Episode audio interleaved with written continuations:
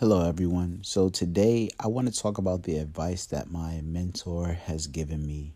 And one thing that they said is if you want to succeed, help other people succeed, and then you will get exactly what you want. And the way and the context, just so you can understand a little background into it, the thing is, you, when you achieve something, you have the ability to give that achievement to someone else, not necessarily monetarily or not even putting them on that stage. It's more or less giving that information.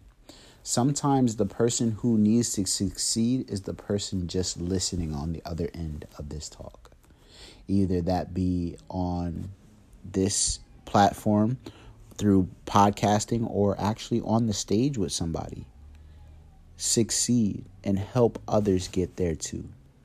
Because you never know who's on that audience right now. You never know who needs what you have. So give freely and it will be rewarded.